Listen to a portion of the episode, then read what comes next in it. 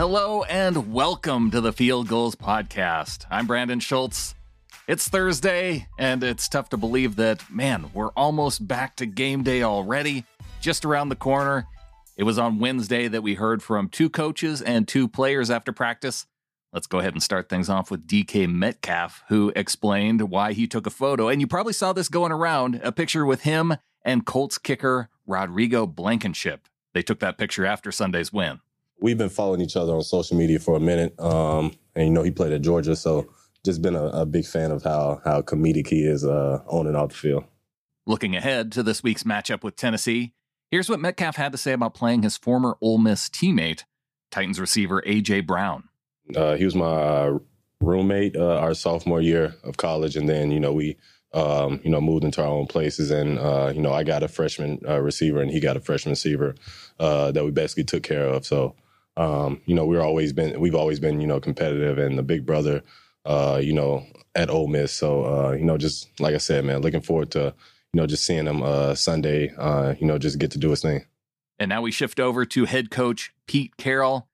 Here's what Pete had to say about Brown and his fellow Titans receiver Julio Jones.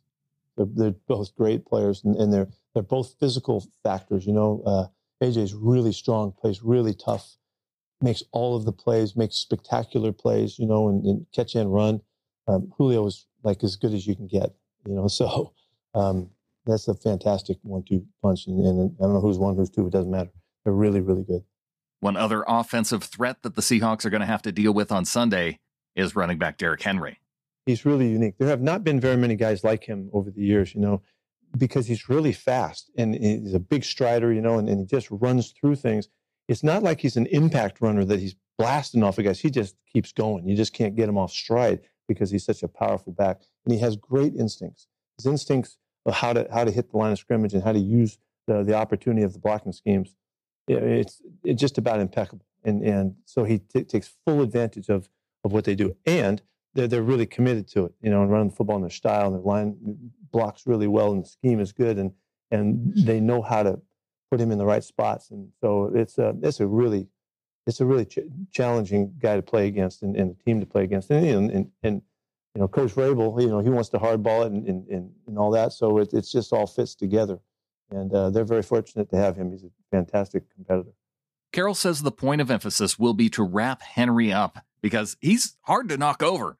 Here's where Carroll thinks the Seahawks tackling stands after last week's performance we missed a few more tackles than, than we kind of, I mean, we have a cutoff mark that we like to stand, and we, we were not there. we missed a couple tackles late in the game, too, trying to protect the sidelines and didn't look real good. But um, it's a good first outing. You know, we, we, we ran and hit really well. We got after it. We, it wasn't part of the physical. It was a little bit of over over aggressive, and the timing was off a little bit, and we overran some stuff. Um, so you know, we just have to keep cleaning up. That's a never ending, you know, part of the process is working on your tackling and your all of the fits that we got to get to get it done. Wrapping up Coach Carroll's comments, here's what he observed in last week's game between Arizona and the Titans. I was really attracted by Arizona's play. I mean, they, they, they were spectacular. You know, they on offense they were all over the place. They did a million different things. Defensively, they created so many big plays right from the beginning. The pass rush was, you know, it was pretty well focused on one guy, um, and he was unstoppable in the game, and it affected the entire play of uh, you know of the Titans. So um, just overall, they just got out ahead and stayed ahead and just kept going. You know, there wasn't it, there was no fluke to that one. They really played great football and made the plays that they needed to, and, and uh, it was a hard day for Tennessee to get going. You know, they that's not the way they want to play. You know, they were down seventeen to nothing in the first quarter. You know, so anyway, so you got to give a lot of credit to, to the Cardinals. They looked terrific. September 15th is also Coach Carroll's 70th birthday. Yes, we heard it over and over on the broadcast. Pete Carroll is old.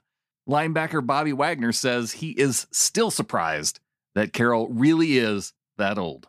He doesn't look it. You know, he's he has a lot of energy. He's always positive, and uh, you know it's fun to watch. And you know, hopefully, when I'm 70, I'm still um, running around and moving the way he's doing. But I probably won't be anywhere near a football field though. Bobby also talked about KJ Wright's debut with the Raiders fair warning if you're listening to this at work and there's people around and you don't want to cry in front of your coworkers, don't listen to this clip. Skip ahead. Uh, it was cool. The 34 actually looked a lot better than I thought. Um, he had a, a really, really good play on that fourth down, which I don't think people realize how good of a play that was. That's that's not where he was supposed to be, but he's just so smart that he knew the ball was going in that gap. And so, you know, if you see as soon as he motioned, you saw him kind of get up and shoot the gap. And I'm just like, dang, he used to do that with us all the time. Sure wish it was still going on, but you know, the business side of things gets in the way. Okay, and now to wipe the end of that quote from our memory, let's hear what Ken Norton Jr. had to say about Wagner's linebacking teammates, starting with the newly promoted Jon Rhattigan. He's been a, a fantastic story. He's been really tough, cons- consistent. Uh, he's the type of student of the game that's always learning and growing, always trying to get extra information. I think he understands his role and his ability to uh, to really contribute to this team, and he's done that. Uh, and I think that uh, you know coaches has really seen his progress, and he's been rewarded. I think that players who play hard and, and live right and and do the right things and perform, there's a certain expectation of a reward, and he he got that. And finally, Coach Norton's comments on Cody Barton. Wow, it was good to see Cody, uh, you know, get out there and play. Again, we have a good group of D linemen as well as linebackers, as you know, and you know the plan was to uh, you know get him some some reps out there and play a little rotation with the uh, with the three of them, and uh, it was good to see him out there play. I thought I thought he did a really good job. To wrap things up for today's show, going to hit on some injury news. Dee Eskridge was at home on Wednesday in the concussion protocol, but Penny Hart cleared the protocol and practiced on Wednesday. Rashad Penny was not in practice, but he avoided the injured reserve list. Ethan Pocic, however, was not so lucky. He was placed on IR Wednesday, and Carroll is estimating that his recovery shouldn't take much longer than the minimum three week stint on the injured reserve. A big thanks to Wilson Conn for helping to produce this episode. You can follow him on Twitter at Wilson underscore Conn, C O N N. Going to be previewing this upcoming game against the Tennessee Titans and doing it with Davey Hudson, who is the host of Believe in Titans. So look for that coming up. Going to be interesting to see what he had to say about that Titans performance against the Arizona Cardinals this last weekend. Be sure you are subscribed to the show, sbnation.com slash NFL podcasts, or you can go to fieldgulls.com, click on the podcast button, and subscribe with your favorite podcast app. Look for that a little bit later today. And so until then, go Hawks.